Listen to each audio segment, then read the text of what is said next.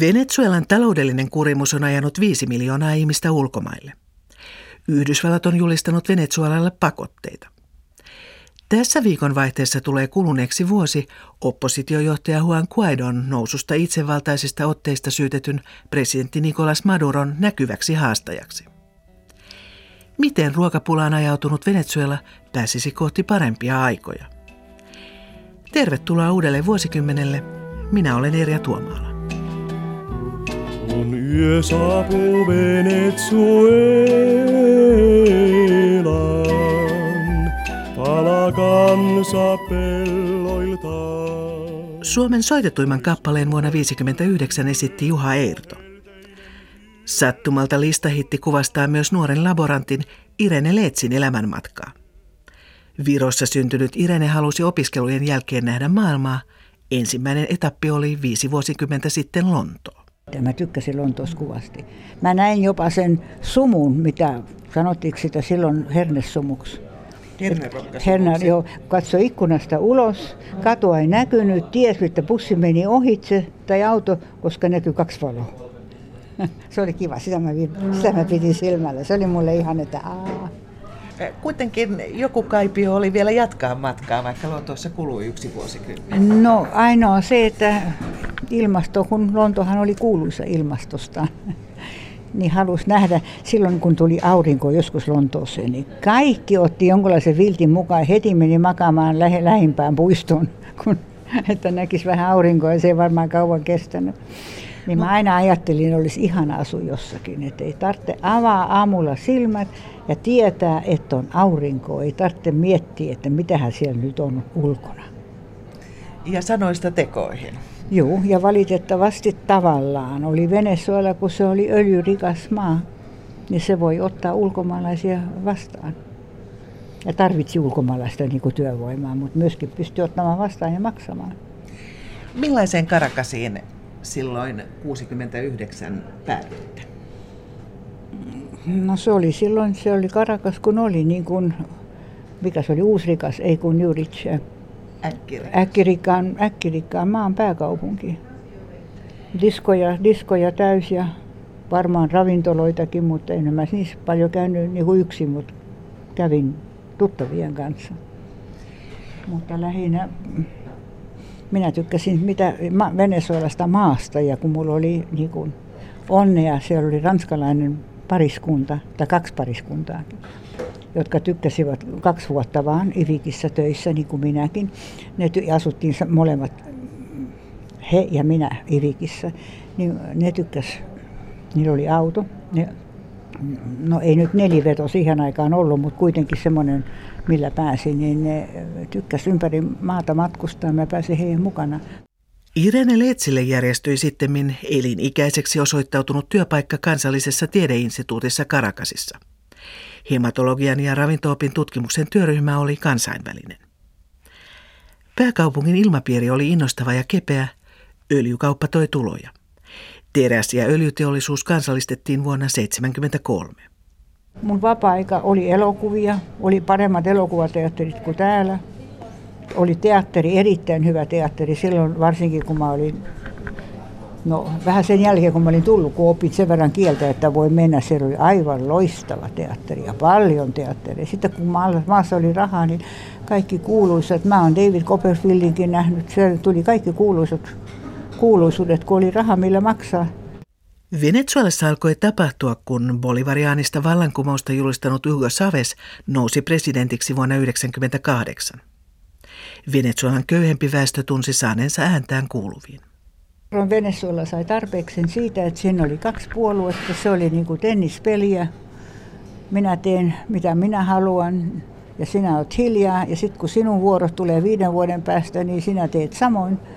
Joten sitä jatkui niin paljon, että ihmiset sai tarpeeksi, niin halusi vähän enempi niin kuin, no jotain, jotain muuta, jotain uutta ja, ja enempi turvallisuutta kuitenkin ja jotain, jotakin niin kuin vähän parempaa jo. Kyllästyi siihen samaan peliin. Ja sen takia hänet valittiin. Hän oli nuori, eh, sotilaallinen, innostusta täynnä, mitä nämä muut puoluejohtajat eivät ole, ne olivat aina vanhoja miehiä. Ja me luultiin, että nyt hänen kanssa tulee niin kuin tulee toisenlaista ja tulee saadaan järjestystä, parempaa järjestystä aikaan ja se vie paremmin maata eteenpäin. Irene Leets kertoo, että Venezuelassa sai olla myös poliittisesti neutraali. Äänensä hänkin antoi alussa Savesille. Muutos huonompaan alkoi näkyä Savesin neljännen presidenttikauden loppupuolella. Presidentti kuoli syöpään 58-vuotiaana vuonna 2013. Hänen seuraajakseen tuli Chavezin perintöä vaaliva myös Kuuballe mieluisa Nicolas Maduro. Chavezin loppuaikoina ehkä alkoi näkyä muutoksen, muutoksen merkkiä. Asiat rupesivat niin kuin pahenemaan tavallaan. Kuten esimerkiksi, mitä, mitä tapahtui esimerkiksi terveydenhuollossa tai ravintopuolella? No ei, sen Chaavezin loppuaikana ei vielä sekään niin kuin tapahtunut. Ehkä tapahtui, mutta niin hitaasti, että se ei niin kuin häirinyt tai vaikuttanut pahemmin. Sitten alkoi tosissaan alasmeno, kun Maduro 14, kun hän tuli valtaan. Ja kuupalaisessahan se on ollut vallassa jo Chavezinkin Chavezin aikana. Hän oli, Castro oli Chavezin oppi ja mentor. Irene Leets kertoo, että vaikka hänen työpaikkansa oli valtion instituutissa, punaista perjantai-teepaitaa ei ollut pakko käyttää. Bussi vei mielenosoituksiin, mutta kyydistäkin jäätiin kesken matkan. Presidentti Maduron kaudella esimerkiksi luonnonvarainhallinta on luisunut osin hänen lähipiirilleen ja joillekin armeijan edustajille. Hallinnon epäpätevyys on vauhdittanut kähmintää. Julkinen liikenne on ollut tyrehdyksissä – Sähkökatkot saattavat kestää vuorokausia ja pimentää ajoittain koko maan. Muutoin on nälkä. Venezuelalaiset esimerkiksi viime, viime vuoden aikanakin, niin suurin osa on laihtunut 10-15 kiloa. Et se kutsutaan Maduron dietti. Millä siellä sitten eletään? No, vähän nyt leipää, leipääkään aina ei ole ja leipäjonossa seistä. Nyt kuulemma on ja alkaa olla jo kaikkea, mutta niissä on dollarihinnat. Että et sä paljonkaan sitten niin kuin perheelle enää pysty ostamaan ja silloin ennen kuin minä läksin, oli paljon perheitä, niin söivät kerran päivässä vaan. Ei ollut varaa muuta kuin syödä kerran päivässä. Ja Venezuela aina nyt kahviakaan ei ole kahvia rahaa ihmisten ostaa. Aikaisemmin käytiin paljon Siis täällä kuljetaan kahvimuki kädessä. Siellä mentiin kahvilaan, tiskiltä juotiin kahvia ja eteenpäin. Sitä ei ainakaan vuoteen tai enempi voitu tehdä, se on niin kallista, että siihen ei pysty. Vuosien mittaan niukkuus lisääntyi. 84-vuotias Irene alkoi kuljettaa kahvitkin Suomesta. Työ oli edelleen niin mieluista, että hän jatkoi vapaaehtoisena jäätyään eläkkeelle. Venezuelassa käyttöön tulivat petrobolivarit, inflaatio vauhdittui. Nykyisin passi maksaa 200 dollaria, 5 miljoonaa bolivaria. Siihen ei tavallisella venezuelalaisella ole varaa. Ulkomaille on entistä vaikeampi lähteä, toimeentulo on ulkomaisten rahalähetysten varassa. Kulttuuririentoihin uskaltaudutaan harvemmin, näytösten alkuaikoja on aiennettu, illan pimeydessä voi olla turvatonta. Poliittinen muutosvyöry on kurjistanut Venezuelaa hitaasti, sen kumu on voimistunut pikkuhiljaa. Luonto näytti voimansa kertarysäyksellä.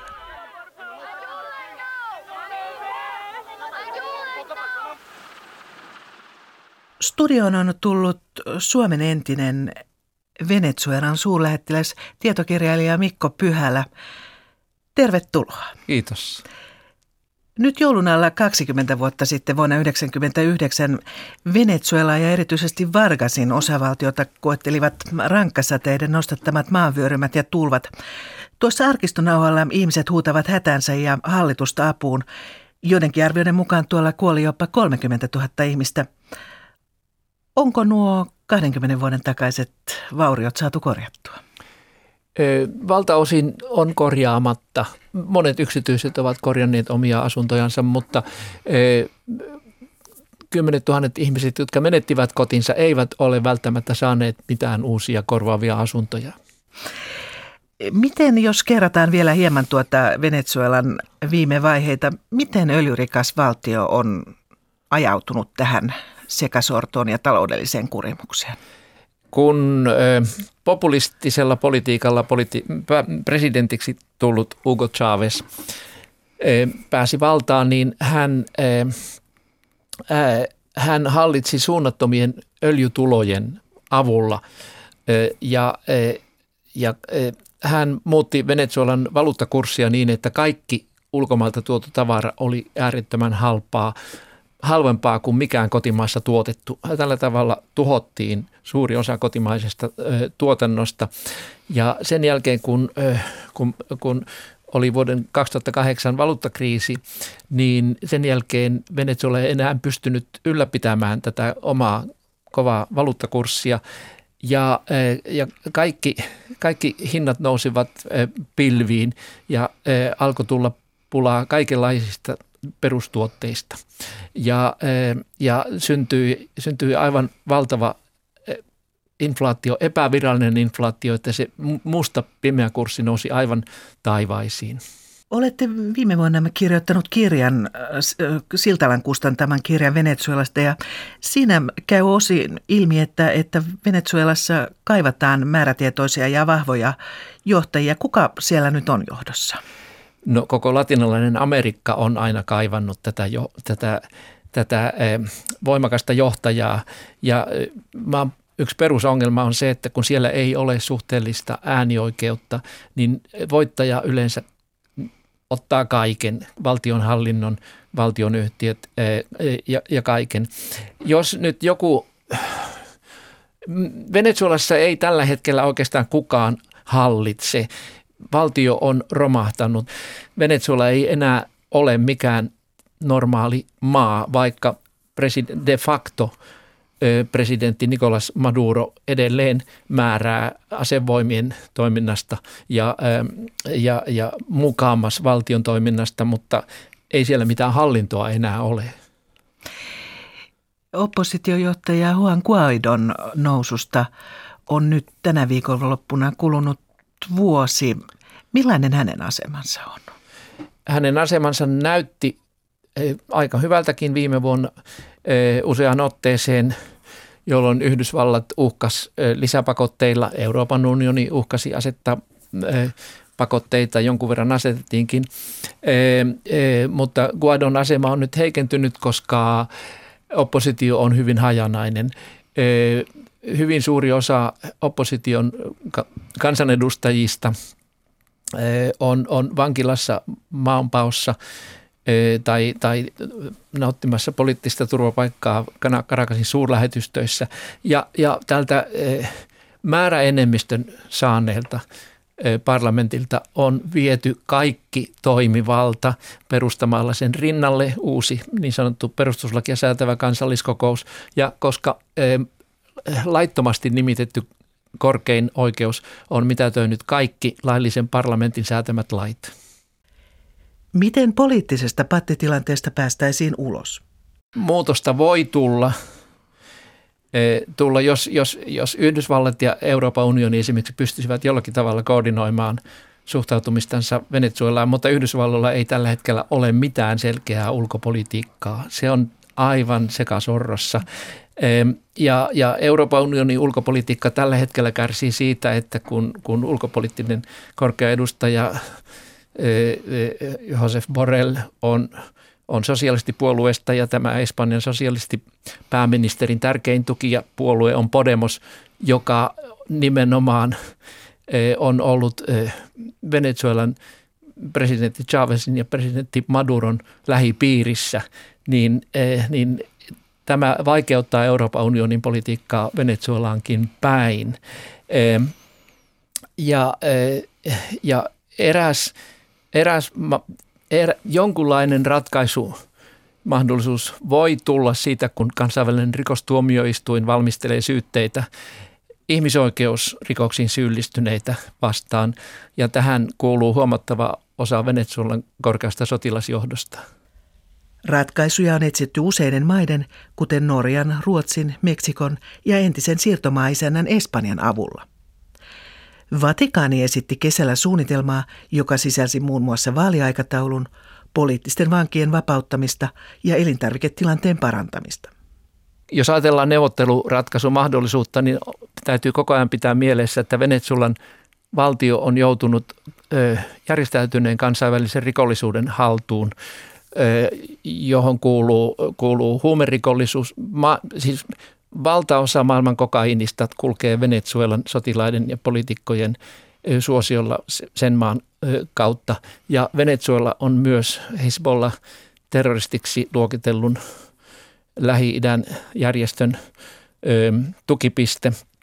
Ja, ja, ja samoin Venezuelan kaikki mineraalirikkaudet kulkevat nykyään laittomia teitä kansainvälisen, kansainvälisten rikosmafioiden kautta maailmalle kulta, timantit, koltan niminen metalli ja, ja, ja öljykin tällä hetkellä kulkee e, tavallaan laittomia reittejä myöten maailmalle.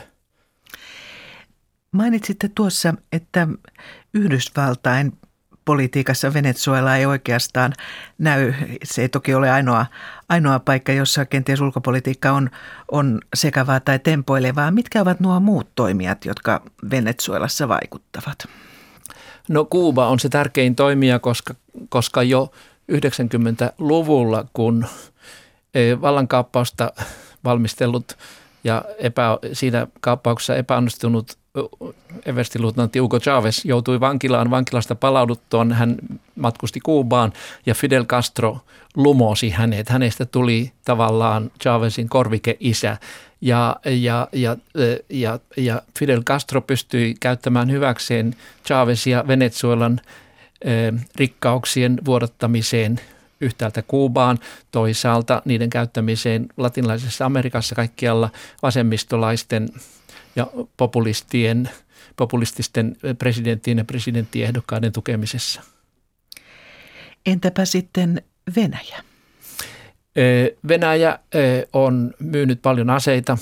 Venezuelalle ei ole saanut niistä korvauksia. Ja Rosneft on, öljyyhtiö Rosneft on investoinut sinne yli 15 miljardia dollaria, eikä ole saanut näistä investoinneistaan